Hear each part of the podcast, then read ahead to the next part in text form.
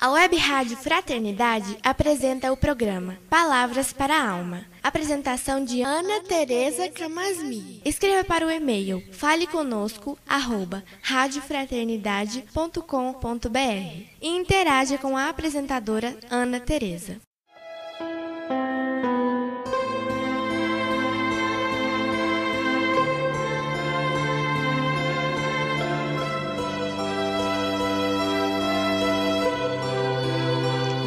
Olá, amigos da Web Rádio Fraternidade.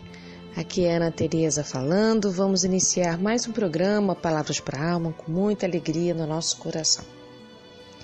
Hoje vamos conversar sobre o espiritismo, essa nossa doutrina tão querida, tão consoladora, sobre ela no sentido da revelação que ela traz. Ela é considerada a terceira revelação Gostaria de estender um pouco essa reflexão e compreender que, que o Espiritismo pode contribuir, o que, que ele traz de novo para a vida da gente.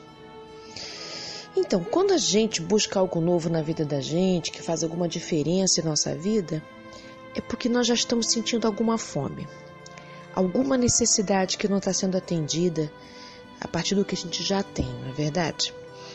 Queremos ver, queremos saber o que ainda não foi possível ver. Essa é a condição mais básica para que uma revelação possa acontecer é, na vida da gente ou na humanidade como um todo. E a doutrina espírita é considerada a terceira revelação. Então, alguma fome, alguma necessidade, as duas revelações anteriores não estavam mais podendo oferecer. E se houver mais alguma outra fome, haverá uma quarta revelação, quinta e assim por diante. Né? O que é que torna um conhecimento uma revelação? Né? Segundo os espíritos, é o caráter de verdade. Então, na, no livro A Gênese, no capítulo 1, Kardec desenvolve lá o caráter de verdade que a nossa doutrina tem.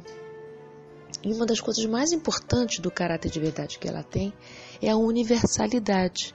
Porque os conhecimentos doutrinários não vieram é, de um único lugar nem de uma única pessoa, tanto é que Kardec reúne o conhecimento que vários espíritos trouxeram. Né? Ele é o nosso mestre por excelência, né? ele é um professor, um pedagogo. Essa sua experiência ajudou muito, se não é a coisa mais principal que a gente tem, porque ele tinha condições de poder reunir conhecimentos que vinham de partes tão distantes e torná-los numa ordem criteriosa, numa ordem didática, para que a gente pudesse compreender. Então, de tempos em tempos, há pontos de reflexão de verdade, né, que abre o conhecimento para uma nova dimensão. Mas para que chegue um novo conhecimento, é preciso que a gente tenha condições de receber. E quando chega esse conhecimento novo, novo amplia o conhecimento anterior. Então, a gente tem dois momentos anteriores ao Espiritismo de ampliação, de abertura do conhecimento, que é, primeiro, com Moisés, né, em que a gente tem o ensino direto, a gente tem é, o entendimento de Deus único, é quando a gente aprende é, o, através do decálogo o que, que é a justiça divina, né? Só que nesse nesse tipo de revelação que Moisés traz, o homem ainda é passivo, porque o nível de amadurecimento do homem era tal que ele ainda não tinha condição de poder participar da construção dessa verdade. A segunda revelação, que vem depois de Moisés, é considerada quando Jesus chega, né, quando Jesus traz a boa nova. É a nossa segunda revelação, que Jesus vai trazer um conhecimento diferente, que todo mundo sabe que é o entendimento do amor, né? Mas ainda é um ensino direto, ou seja, é, vem de uma pessoa para os outros, né? Nesse ponto de revelação, a novidade que Jesus traz é que esse conhecimento vem através da convivência dele com os homens. Ele traz essa ideia, continuando a ideia de Moisés de Deus único, mas agora ele vai trazer a ideia de que Deus é Pai. Então, ele já está trazendo esse entendimento do amor através da nossa relação com Deus. Jesus também vai desenvolver a ideia da misericórdia divina, porque em Moisés é um Deus justo, mas severo, né? Quando Jesus vai trazer essa revelação do amor, que é a segunda, ele vai desenvolver essa ideia de, desse Deus amoroso e inclui nesse entendimento essa nossa relação fraterna de uns com os outros. Então, não só Deus é Pai, como consequentemente nós todos somos irmãos. Então, é Jesus que introduz essa noção ética, que tudo que a gente faz impacta na relação que tem com os outros homens e vice-versa, tudo que acontece com os outros homens impacta na nossa vida. Né?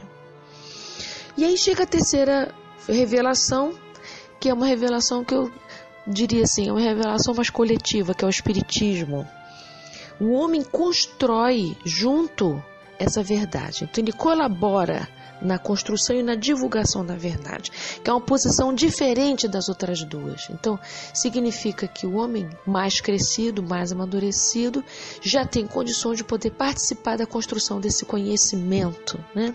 Então, é uma revelação que tem um caráter diferente, né? Então, se a gente tem em Moisés Deus único e temos em Jesus Deus Pai, na doutrina espírita, nessa terceira revelação, a gente Deus lei. Então, lei como assim? Deus não é uma pessoa. Deus é lei de amor. Então, com esses conhecimentos novos que o Espiritismo vai trazer, da imortalidade da alma, do progresso, do entendimento de que há vidas sucessivas, que podemos nos comunicar com os mortos, que existem muitos outros mundos além dos nossos, mais evoluídos e diferentes.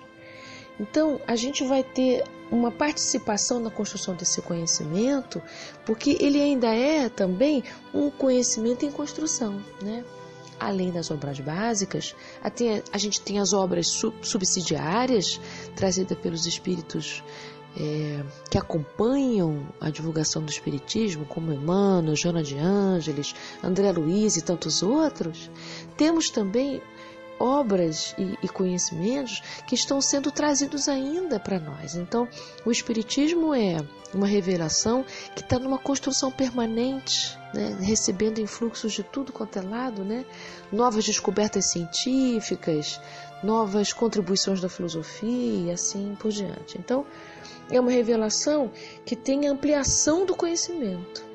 E quanto mais esse conhecimento se amplia, mais verdades vão chegando que possam transformar a vida do homem. Então a gente pode dizer que quando essa revelação chega, que é o Espiritismo, é uma verdade que liberta. Liberta a gente da ignorância, né? E na medida em que nos liberta da ignorância, também traz junto um propósito para a vida do homem. Então, liberta o homem desse aprisionamento material e o dirige e o incentiva para uma vida espiritual. Isso é um sentido novo, é um, uma novidade, né? Que essa revelação vai trazer. Então, quando está vivendo um sofrimento qualquer, né? Ele se torna tanto maior quanto menos a gente percebe que tem um sentido espiritual nele. Não há nenhum sofrimento terreno que não tenha um componente espiritual, né? É bem verdade que há muito sofrimento que a gente se envolve, que a gente está mergulhado, que tem pouca utilidade para o nosso crescimento. Né? Mas se a gente puder é, observar que os nossos sofrimentos eles podem ter um traço transcendente, eles podem nos levar a um grau diferente de amadurecimento, talvez os nossos sofrimentos possam ser vividos é, com mais paciência e resignação. Né?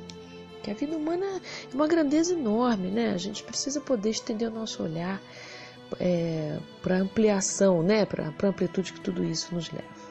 Então, a nossa vida corpórea, ela é uma face do nosso desenvolvimento espiritual. Então, a gente querer é, colocar toda nossa, tudo que acontece na vida dentro de fins biológicos, de fins materiais, é um encurtamento muito grande. Isso traz muito sofrimento da gente. Então, a gente precisa poder ampliar o nosso olhar para além disso tudo.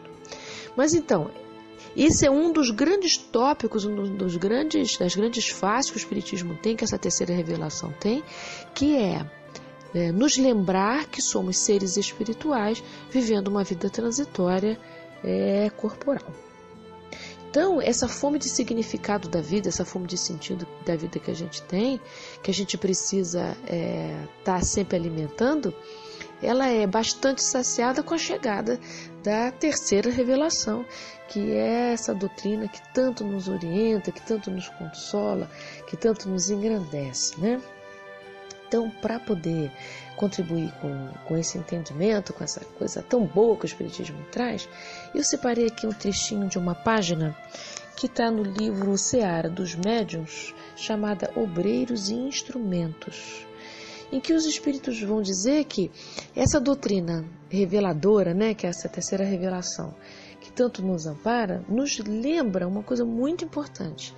Nós não estamos aqui sozinhos nessa encarnação. Nós estamos o tempo todo acompanhados pela espiritualidade maior que está super interessada e misericordiosamente amparando os nossos passos, muito interessada no nosso crescimento.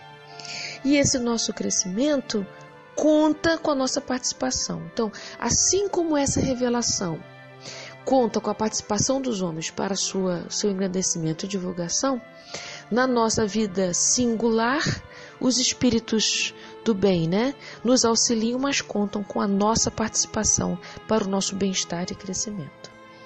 Então, Emmanuel diz assim: a usina, por mais poderosa que seja, não realiza a tarefa da lâmpada.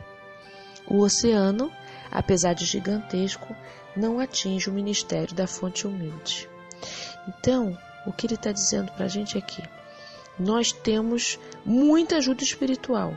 Nós precisamos fazer a nossa parte. E os Espíritos já nos dizem que a maior caridade que a gente pode fazer, a melhor retribuição que a gente pode fazer pelo Espiritismo é fazer a nossa parte, que é a sua divulgação. Então, queridos, que o Espiritismo esteja no coração de vocês, que o Espiritismo esteja nas ações de vocês e possa vos acompanhar durante essa semana toda. Um grande abraço.